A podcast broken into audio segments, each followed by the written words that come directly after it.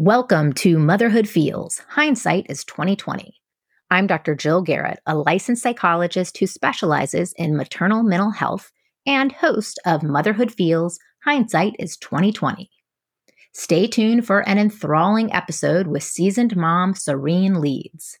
In addition to the role of mom, Sarene is a veteran journalist who has worked at Rolling Stone and the Wall Street Journal, to name just a couple of her career credits. You can still check out her entertainment pieces when she recaps hit shows like Billions for Vulture. But in more recent years, Sarene's writing has focused on health, wellness, and parenting. In fact, Sarene and I connected when she reached out to talk maternal mental health for a recent article she published. Check out the show notes for links to some of her work. Sarene also hosts a podcast, Emotional Abuse is Real, where she recounts her own experiences with emotional abuse and interviews others who have endured or have experience in supporting those who have endured emotional abuse. Sarene's website is sareneleedswrites.com, S A R E N E L E E D S W R I T E S.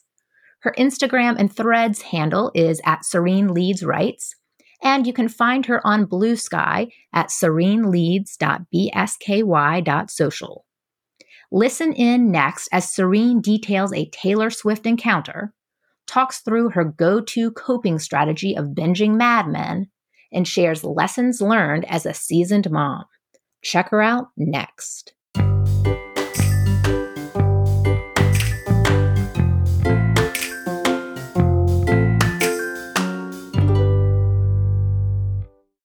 Hey guys, it's me, Jill. Before we start, Help Motherhood Feels grow by subscribing to the podcast. Leaving five star reviews can't hurt either. And if you're interested in supporting more moms and families by bringing Motherhood Feels to your workplace, you can connect with me at motherhoodfeels at gmail.com to learn more. You can follow me on Instagram at Motherhood Feels, all one word, and head over to motherhoodfeels.com to check out my self paced online course, Motherhood Feels Before and Even After Baby Boot Camp that walks through evidence based strategies for healthy coping with all your motherhood feels. Thanks for listening.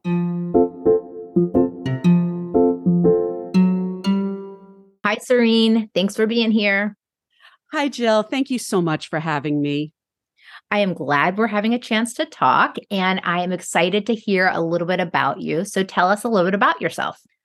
Okay, so my name is Sarene Leeds, and I am a journalist by profession. I've been a journalist for roughly 20 years. Um, I've worked at Rolling Stone, I've worked at uh, the Wall Street Journal, but ever since becoming a mom, which I did about seven years ago. I've mainly been freelancing, um, which allows the flexibility that I need. So, mainly my journalism career has actually been in the entertainment industry. I working at Rolling Stone, uh, it was mainly a music uh, magazine. So, in order to create my little space, I started focusing on TV. So I still cover TV here and there. Uh, and if if any of your listeners are fans of the TV show Billions, it is uh its seventh season is premiering August 13th, and I will be recapping that show uh, for Vulture. So check it out. Um, so in recent years, I've been transitioning over to writing about health, wellness, parenting, and uh, other lifestyle content. And I recently got my master's degree in professional writing from NYU because I've been uh, slowly transitioning into building a writing business that helps uh, small business owners punch up their their business copy, whether it's website, emails, newsletters, social media, sales copy, and I am also uh, the host of my own podcast called Emotional Abuse is Real. Um, I'm very open about this. I was emotionally abused by my boss at Rolling Stone. So I have launched a podcast. Uh, I launched it back in March of 2023. And I tell my story and I tell other people's stories because I still really find that emotional and narcissistic abuse is a relatively taboo subject, um, mainly because a lot of people don't understand it. Um, so that's been incredible. I've been hearing from people who have been listening and telling me how much their po- uh, the podcast has helped them. And uh, it's really an incredible feeling to get these stories out there. And most importantly, I am a mom. I am a mom to an almost seven year old daughter. She has ADHD. So that's been quite a challenge for me and for her. And it's been quite a learning curve for uh, myself and my husband. And we live in a, if anybody was curious, we live in Westchester County, New York, which is a sub, uh, the suburbs were just outside of New York City. Well, thanks for the recap. And what fascinating uh, experiences that you've had and also some really cool opportunities that sound like are that are in the future for you tell me about the billions recap because that sounds real fun sure. oh absolutely so i've been recapping tv shows for well over a decade. I actually started uh, recapping um, when I was at Rolling Stone. Um, my big TV show uh, to recap when I was there was uh, Mad Men. And that's really where I cut my teeth. So I've been covering billions since the fourth season and it's all been for vulture vulture.com which is affiliated with new york magazine and it's really been phenomenal i i love that show it's interesting the doing the coverage now is is interesting because due to the uh, writers and actors strike I can't talk to anybody. I can't interview anybody. And for the record, I completely support the strikes. So, but for me, uh, recapping Billions now is a bit bittersweet because it is the uh, seventh and final season. So it's time to see where these financial bros end up and uh, who's going to win, who's going to lose, you know, who's, you know, who's playing the game the best. Uh-huh. that's, that's what these recaps are all about. Yeah. Also, I'm curious about about your time at Rolling Stone. Sure. Tell me a little bit about it. It sounds like obviously the leadership there, or at least yes. your experience with leadership was tough. Uh, but tell me a yeah. bit about what your your job was like there. Absolutely. So um, it was a dream job that turned into a nightmare. So I have plenty of positive things to say about it as well as negative. So I was actually on staff in the copy editing department. That was my job there but it was also, like I said, where I was able to cut my teeth as a TV journalist. So I had a lot of opportunities to not only recap TV shows, but to interview people and uh, and to write feature articles about the actors. So I had the opportunity to interview a lot of people from Mad Men, uh, The Americans, which was another show that I adored, and Outlander. And although that started toward the end, it was a great opportunity for me to build relationships with actors, with creators, with publicists, and demonstrate that I was able to do more than just copy edit. It was incredible in the sense that I met people that most people do not have the opportunity to cross paths with. I can say that I have met Paul McCartney, I have met Taylor Swift, and I love being able to tell people those stories. I love being able to tell people that I met Taylor Swift pretty early on in her career when I was able to have what what felt like a real genuine exchange with her. So that was that was just incredible and by the time I left uh, I felt confident enough in my skills that I could pursue my career elsewhere. And that's exactly what I did. And I always like to say I left Rolling Stone 9 years ago. I left in 2014. I I don't want to speak of Rolling Stone as it is now because I don't know what it's like now. But when I was there, not only was I emotionally abused by my boss, but it was it was a boys club and it was very hard for women to make any sort of professional inroads there. Now, I'm not saying that that's still the case. I have no idea. So even though I had to leave because of the emotional abuse, I also had to leave for the sake of my career because no matter how hard I worked, no one there wanted to see me beyond the copy editing. Even though I had proved I had proven myself to be an accomplished journalist, a skilled journalist, and what's interesting is that the second I resigned and I started getting work elsewhere, no one thought of me as a copy editor anymore. Everyone just knew me as Sarene Leeds, the TV journalist, the TV mm-hmm. writer. So it was sad that I had to leave, but I have no regrets because my career blossomed and I'm grateful for the opportunity. I can tell people that I worked at Rolling Stone and I have stories that will last me a lifetime. And I mean, I, I love what my career has become. Well, yeah. I will be in big trouble if I don't ask you about your Taylor Swift exchange. well, you know, it's really interesting because one of the reasons why I was waiting to talk to her was because my boss asked me to get an autograph for his niece. So um, she came for a luncheon at Rolling Stone circa 2010. And she, I had seen her on the Today Show uh, earlier that morning, and she had worn this gorgeous bright blue sequin dress. And when I went up to um, say hello to her and to ask for the autograph, I just complimented her on her performance and on her dress. And she said, Oh, thank you so much for watching and it was just i just thought it was so sweet. And i was just i was just so impressed with her just because she she was so young. She had to be in her early 20s at that point. What was so funny was i gave her a copy of rolling stone. It was the one she it was of her on the cover. And she of course like knew exactly what page she was on. So she knew what to sign. And it was really nice. I mean she just had had a very genuine very sweet demeanor about her I'm just happy that I have that story to tell. That's awesome. How fun. And I will ask you one other entertainment related question. Sure. Of course. I also was a huge fan of The Americans. So tell oh, me a little bit about that experience. Of course. Oh, yeah. I'm so happy to hear that you're a fellow Americans fan.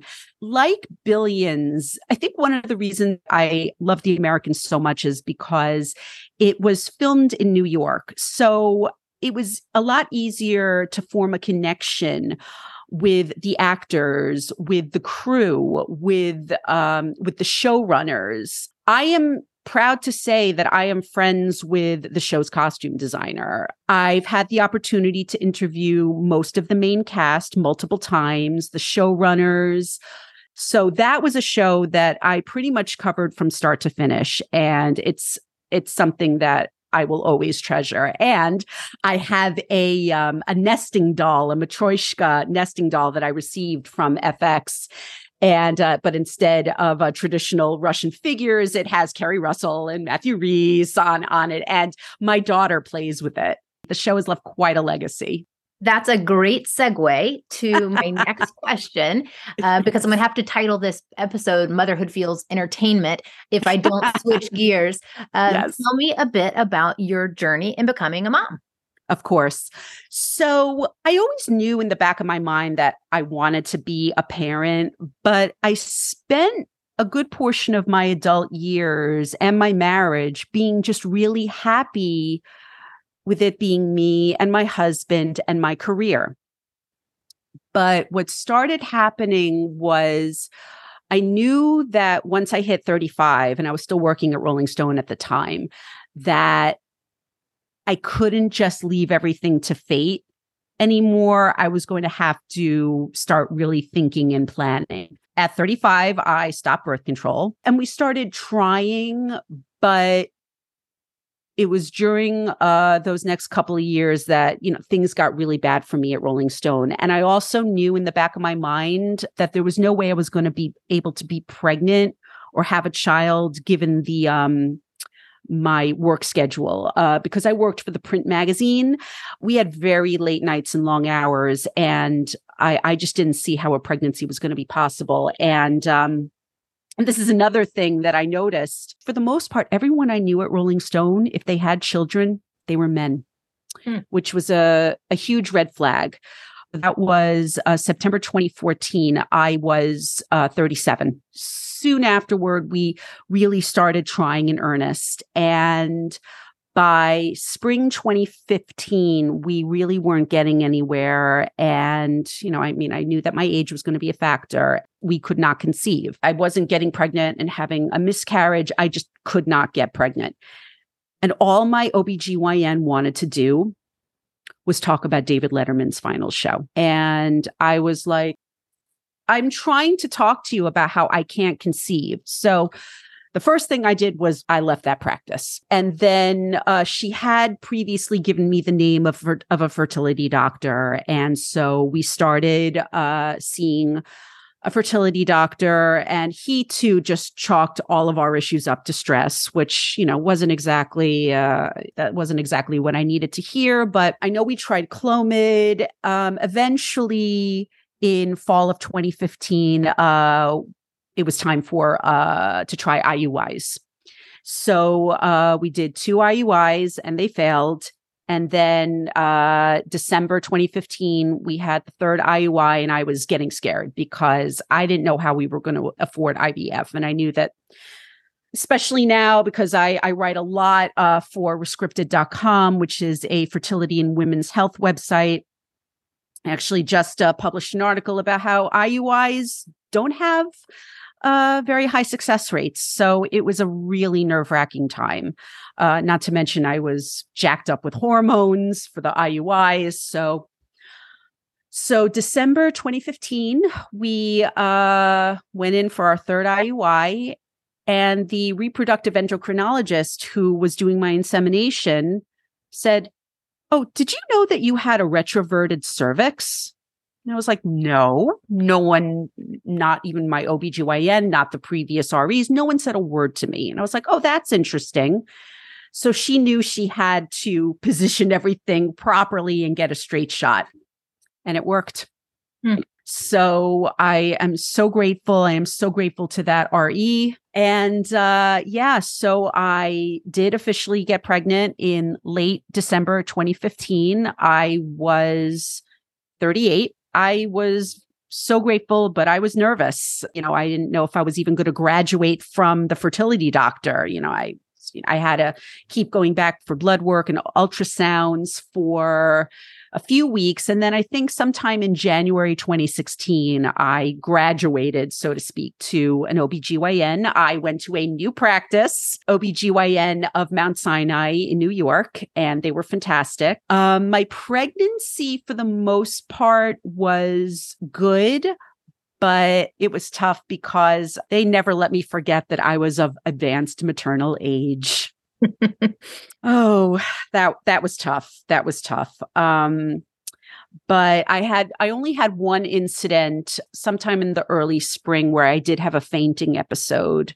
and uh, it was yeah it was unexplained. Um, I went to the emergency room. I spoke to my uh, OBGYN practice, and uh, it was just something that kind of came and went uh yeah so fortunately it was relatively uneventful pregnancy during that time. I was actually working at uh the wall street journal. I was covering for my boss who was on maternity leave and i then had to tell my my uh my my boss and my colleagues hey guess what? Right when this temporary assignment is ending i'm about to have a baby myself. So this all kind of works out uh, so I, I worked pretty much all the way through because I wanted to. It was a it was a fantastic assignment. I was really happy there. It was another opportunity for my entertainment journalism career to thrive. It was when i first started podcasting. Uh, so i was due august 27th 2016 and i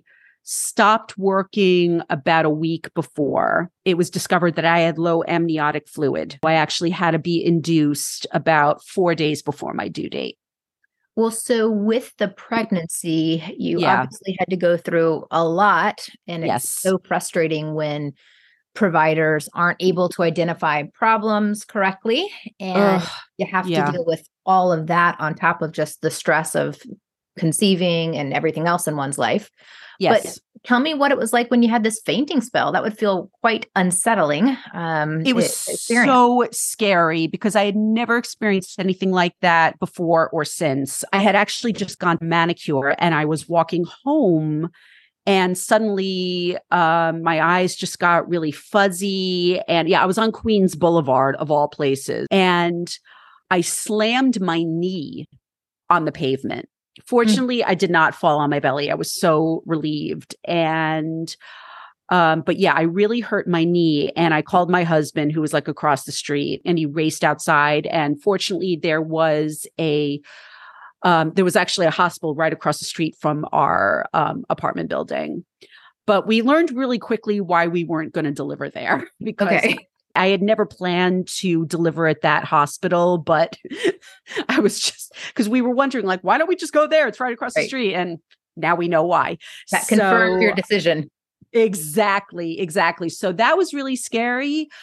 But at the same time, and I find that this is something that just I come across a lot in the medical profession because all different kinds of providers see the same thing all the time. So, what is really scary to you is like every day for them. So, for me, anytime I would talk to any of my OBGYNs about concerns, more often than not, they would be really dismissive. And I find that that's also the case with my daughter when it comes to pediatricians. I'm not saying that pediatricians or the OBGYNs are bad doctors. I just get that they they deal with these things every single day. So something that would make me panic, they're just like, it's nothing. I see it all the time. Right. Yeah. There's so, a bit of a desensitization there. Yes, exactly. So when I called my OBGYN practice and I spoke to the doctor, they they weren't terribly concerned. And I mean fortunately um I didn't have a fainting spell after that. It was, you know, like so many other things in my pregnancy and my fertility and everything else was just unexplained. I think that's probably the most frustrating thing, you know, that I'm sure you come across a lot too. Whether it was my pregnancy, things that happened with my daughter, other medical issues. It just a lot of the time it's just uh, it's it's left without any real answers. So um i mean i was just really told you know just take care of yourself. I i think when we don't have answers to things and there is a lack of certainty around things it is quite yeah. anxiety provoking. So i can totally relate to what you're describing. Thank so you, yeah. you then talked about your amniotic fluid and yes. tell us a little bit about what happened there so what happened with that was because of my advanced maternal age towards the end of the pregnancy i had to come in weekly for monitoring. And so this was it was like a week before my due date.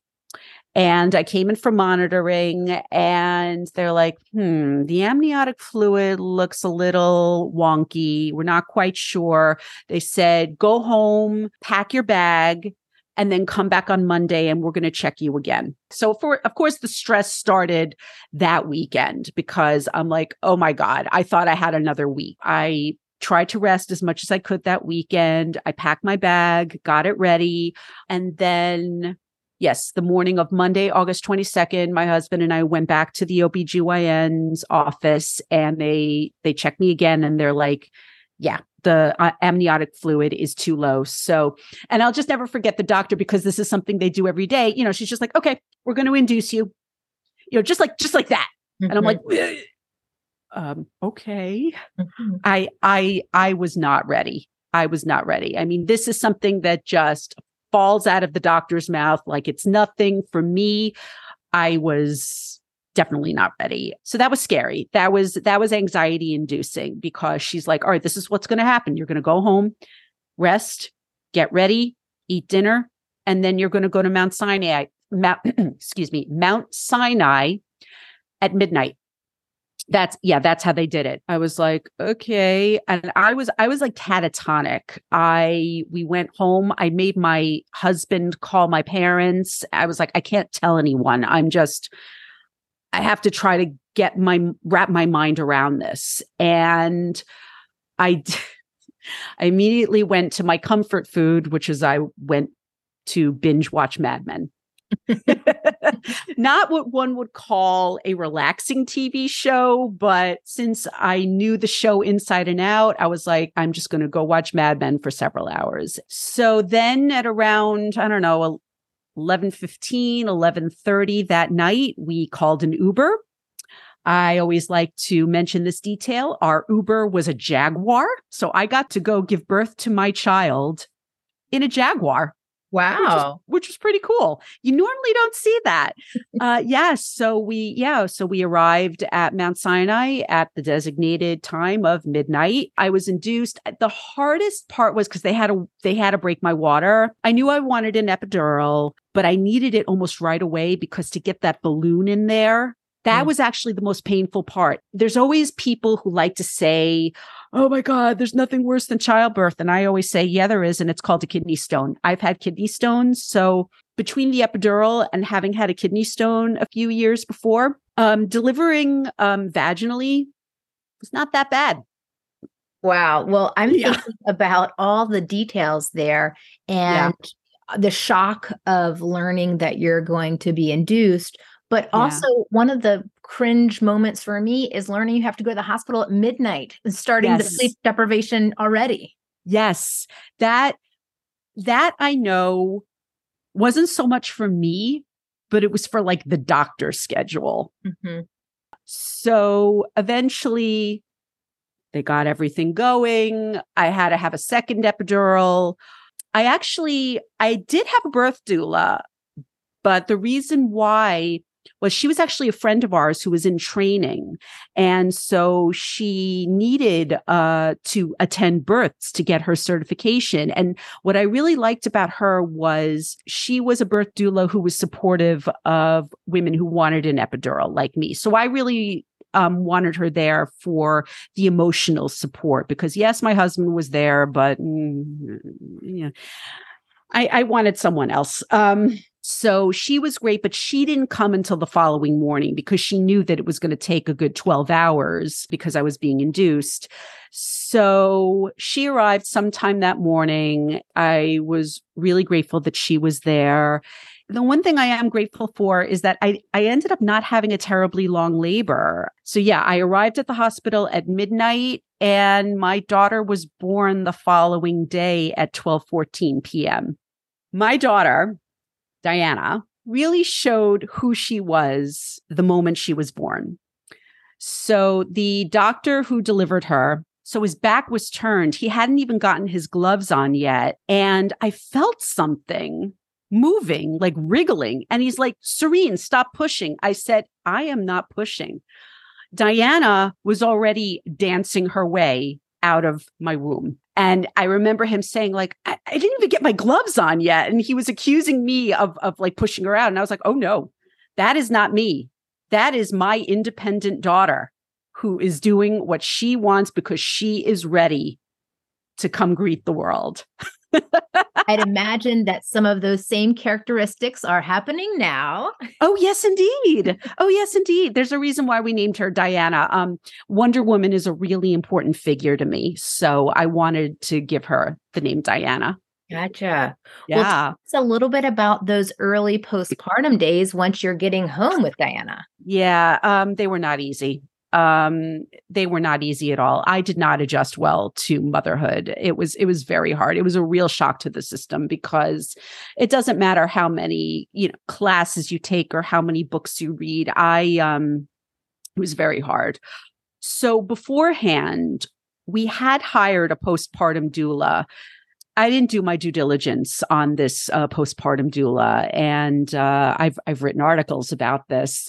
You know, I didn't know what to look for. I didn't know what kind of questions to ask when I interviewed this person, and I also didn't know that you have to book that postpartum doula, especially in the New York area, way in advance. I was completely clueless to that. So I wound up hiring a postpartum doula that was completely the wrong fit. Considering how fragile I was those first few days, she just wound up making everything worse. Like I said, I, I learned a lot about got to do your due diligence because I know there are incredible postpartum doulas out there. And I unfortunately had a terrible experience. So I remember coming from New York City, I was in Florida when right. I had my first daughter and right. asking the hospital staff, do you have recommendations for postpartum baby nurses and they right. looked at me like i was crazy and like are you afraid yes. to go home with the baby no no i just where's the support so i'm hopeful that it will become a bit more normalized and yeah. that people can advocate for what they need with it all yeah it's it's still really so disappointing to know that the kinds of support that are out there are not more widely known. Like like I said, the, those first uh, several weeks and months were were difficult. Also because um, Diana had colic, and this was a new issue for me uh, and for my mom. None of none of uh, none of us. I have two siblings. None of us had colic, so this this was all new to her uh, was new to me. And of course, the pediatrician didn't offer much in the way of support. So those first few months were very, very, very, very, very difficult. Uh, difficult, and uh, they inspired uh, another article that I wrote for Kveller.com because there was a prominent uh, media figure who gave birth I don't know, maybe like six months after I did. And she wrote this article for, I think it was Refinery 29, where basically the first 30 days of motherhood for her were just like something out of a fairy tale. She breastfed easily. I mean, it was so peaceful and so beautiful. And so by this point, I think Diana was like somewhere between eight to 10 months old. And I immediately pitched um, this editor that I knew at Kveller.com. I said, please, you've got to let me write a parody of this because this is this is not reality. Mm-hmm. And I did, and I'll I'll send it to you. You know, I, would love to leave that in the show notes because because it's, it's fun. Like anybody who has struggled those first uh, few months as a mother i had to put that all in this article and i and i love the um, title that my editor came up with it was some it was something like you know those first few months of uh, motherhood are not like Instagram worthy as as many mothers will have you think because I was like, "Oh no. That was really my outlet, you know, that kind of writing." Yeah. Great idea on your part and I would love to take a look at it. Tell me a little bit about any hindsight moments. Um, you've talked about a few, but as you are now a seasoned mom, uh, looking back, what would you say are some hindsight moments?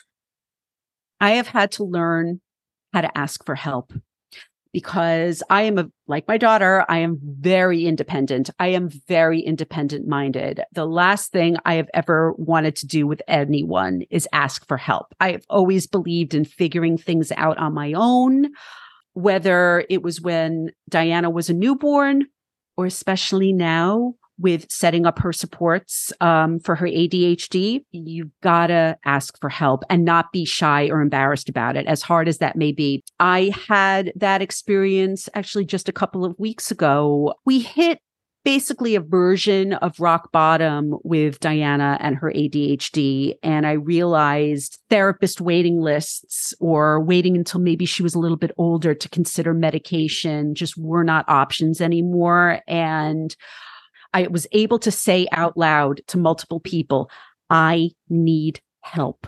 I need more names of therapists. I immediately got on an emergency telehealth call with uh, Diana's developmental pediatrician, and we started uh, moving up the medication discussion. And it's something, it's help that she needs, and and we as her parents need. And I opened up about it on Instagram and I'm still tearing up thinking about it now. The amount of support that I received blew my mind because it's something that I just really wasn't used to. I find that support is so necessary. So I've found support with friends with neurodivergent kids. One even uh, pointed me toward a whole community of moms with neurodivergent kids, which which I never would have found if I hadn't just finally opened up and said, I'm struggling. I need help. My mom took it upon herself to ask someone she knew to try to get me uh, more therapist options. But that was still just such a stressful process. I finally was able to say, again, I need help. And I think that that makes all the difference. And it's something I'm still learning, but um it's it's the same thing from when we first came home with Diana and that first night where she wouldn't sleep and I'm, I'm embarrassed to say this because um, I know that it was dangerous, but she would she would not sleep in her bed, and so it was just me holding her on the couch. It was the only time I did that. um, and you know, my mom called that ne- that next morning, and I was in pain. I was groggy. I was frightened, and I I was like, she was like, "Do you do you need help?" And I and I croaked, "Yes." Mm-hmm. please and and that's still the hardest thing for me to do to say yes i need help well, it sounds like putting yourself out there, verbalizing, and yeah. getting more comfortable with mm-hmm. saying yes and asking for support has been really yeah. valuable. So I'm so glad that you guys are on a good pathway for yeah. your daughter and family. Me I'm too. also so glad that we had a chance to talk and meet. Yes. I feel like we could uh, spend another hour together with all of your cool stories and interesting moments. Thank you so, so much for being here thank you so much for having me. I really relish any opportunity to talk about my motherhood experience because it's so important. I love what you're doing. I think it is so important that other mothers, other parents listen to other people's stories. I mean, it's the same thing that I'm trying to do with my podcast. I think storytelling, which is um, a linchpin of my career, is so beneficial to people. Well, thanks for being here, Sarene. Oh, it's my pleasure. Thank you so much for having me.